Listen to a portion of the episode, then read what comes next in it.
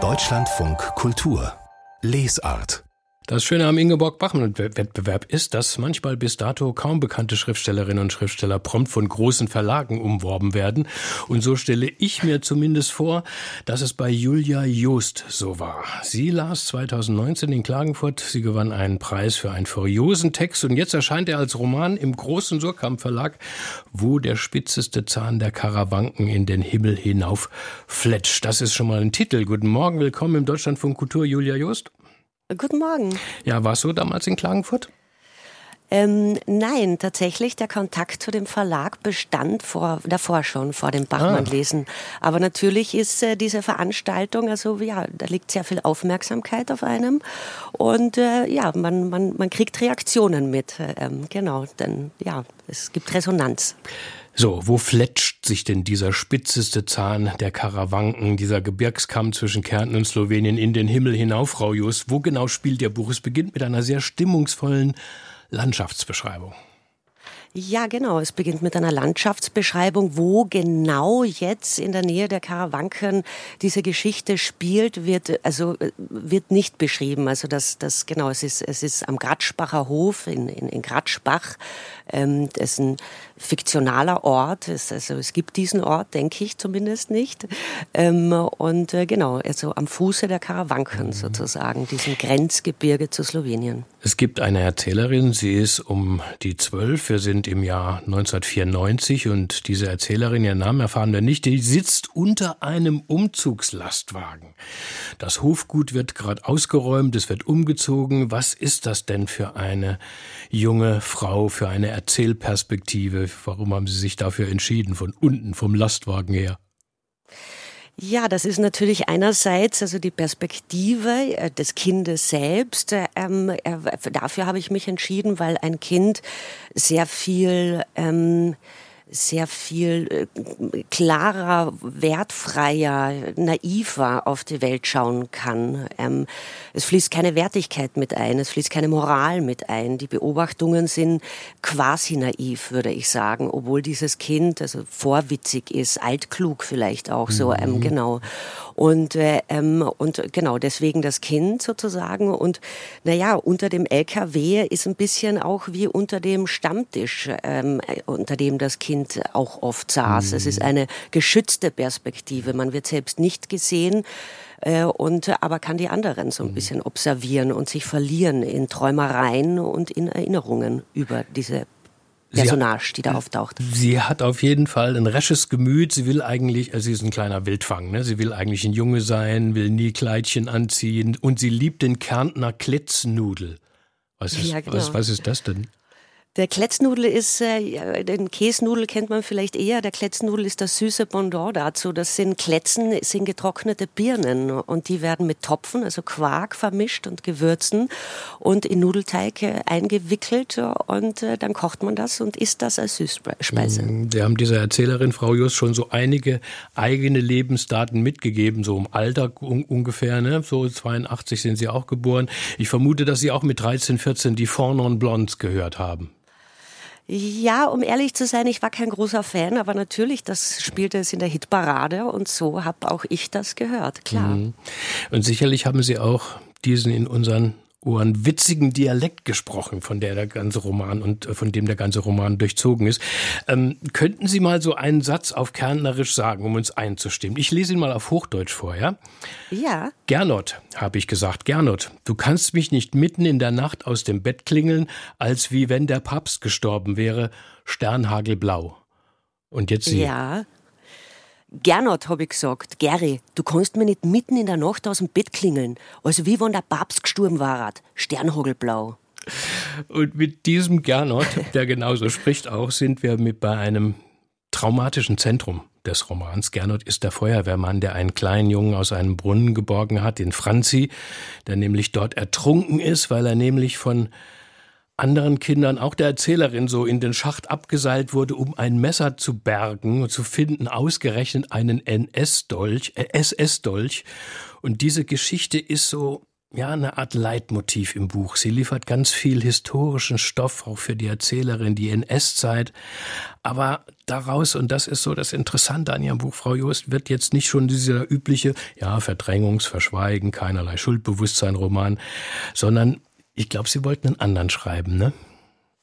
Ja, genau. Also es gibt natürlich, also in Österreich wird ganz oft über das, der, der Begriff Anti-Heimat-Roman fällt ganz oft und dann werde ich in eine Tradition gestellt mit, mit äh, Autorinnen und Autoren aus den 60er Jahren oder die da ihre, ihre Hochzeit hatten sozusagen. Und äh, ich fühle mich da aber eigentlich gar nicht zu Hause. Also ich, ich, ich begreife meinen Text überhaupt nicht als Anti-Heimat-Roman, ganz im Gegenteil. Und zwar jetzt die Beantwortung Ihrer Frage und zwar deswegen, weil ähm, äh, das sind alles alles ambivalente Figuren. Also alle haben, ähm, alle haben ihre positiven, ihre herzlichen Seiten, ihre Gebrochenheiten, aber auch ihre Zwänge, aus denen sie nicht rauskommen, aber eben auch den Versuch, es irgendwie richtig zu machen und dann doch scheitern etc. Die Natur spielt eine riesengroße Rolle. Die, die Natur gibt dieser Ich-Erzählerin jede Menge Geborgenheit. Das ist ein Zufluchtsort, dieses Rundherum. Und, ähm, und in dem ja, verirren sich halt auch die ProtagonistInnen und, ähm, und genau so. Also es ist kein, es geht nicht unbedingt natürlich spielt äh, die, die, die, die, das Fehlen äh, von, von Vergangenheitsbearbeitung eine Rolle. Irgendwie schlummert das mit, auf jeden Fall. Ähm, das ist auch die Schuld, die, die ist auch ein Handlungsmotiv für äh, die Figuren. Mhm. Ähm, das Gewissen, Definitiv, ja. Aber es sind eben auch äh, Protagonistinnen Protagonisten, äh, die in einer ganz bestimmten Struktur stecken, aus der sie nicht immer aus Eigenverschulden nicht herauskommen. Mhm. Mit Bosheiten in allen Richtungen hat die Nora Gomringer damals beim Bachmann-Wettbewerb das so schön als Jurorin das so schön formuliert, diesen scharfen Sarkasmus äh, der Erzählerin, mit der sie diese ganzen Themen auch auf, äh, auffängt, äh, Frau Just. Und diesen, diesen, dieser Erzähl Erzählton, der macht für mich Ihr Buch so, so sensationell. Wie haben Sie diesen, diesen Stil, diesen Klang entwickelt? Der kommt so, so völlig natürlich daher. Ähm ich glaube, ich glaube, es ist eigentlich so eine, eine eine Schere vielleicht, die sich auftut aufgrund dessen, dass dieses Kind eben quasi, es ist ja kein wirklich, man, man ist ja kein wirkliches Kind. Man, man spürt ja die Erwachsene hinter, hinter diesem, hinter dieser Ich-Erzählerin. Ähm, es ist mehr so, als würde ja eine Erwachsene ihr kindliches Ich beim Erzählen selbst erfinden. Und dieses Kind erzählt überbordend. Es will alle Geschichten gleichzeitig erzählen. Ähm, wie das bei Kindern oft so ist. Wenn sie was erleben und dann nach Hause kommen, dann möchten sie die ganzen Abenteuer auf einmal auf den Tisch legen, weil in fünf Minuten geht's ins Bett. So.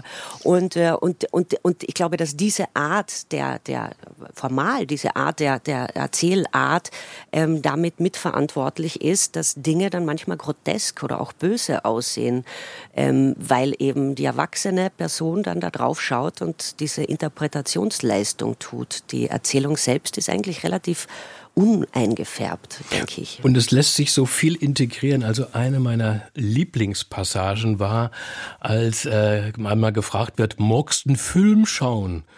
Und dann gucken die Kinder zusammen True Romance. Das ist ein ja. Film, den gar nicht so viele auf dem Schirm haben.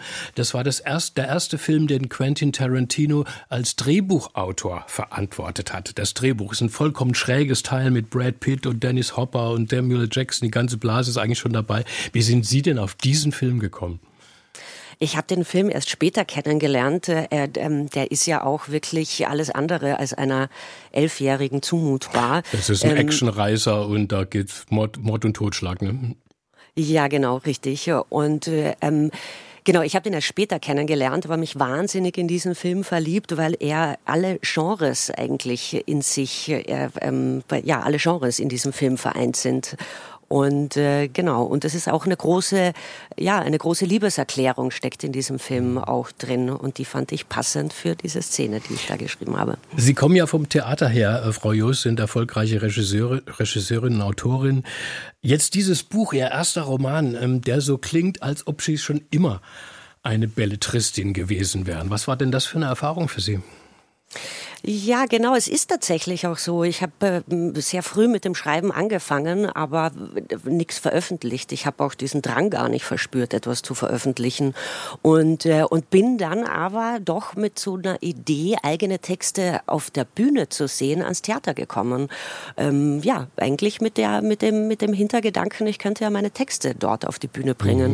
Mhm. Äh, habe ich nie gemacht. Es waren immer andere Texte, die ich auf die Bühne gebracht habe. Und bin also äh, mit dem Schreiben des Romans wieder zurück zu meinem künstlerischen Ausgangspunkt. Und das heißt, wir werden, da werden Sie bei bleiben, beim Roman. Ja, definitiv. Ein Buch, das schrecklichen Spaß macht. Das ist noch ein Zitat aus der Bachmann-Jury, dem ich mich voll anschließen kann, wo der spitzeste Zahn der Karawanken in den Himmel hinauf fletscht. So heißt der Roman von Julia Joost im Surkamp Verlag erschienen. Die 231 Seiten, die kosten 24 Euro. Alles Gute dafür Ihnen, Frau Joost, und schönen Dank für dieses Gespräch im Deutschlandfunk Kultur. Ja, danke Ihnen. Tschüss. Tschüss.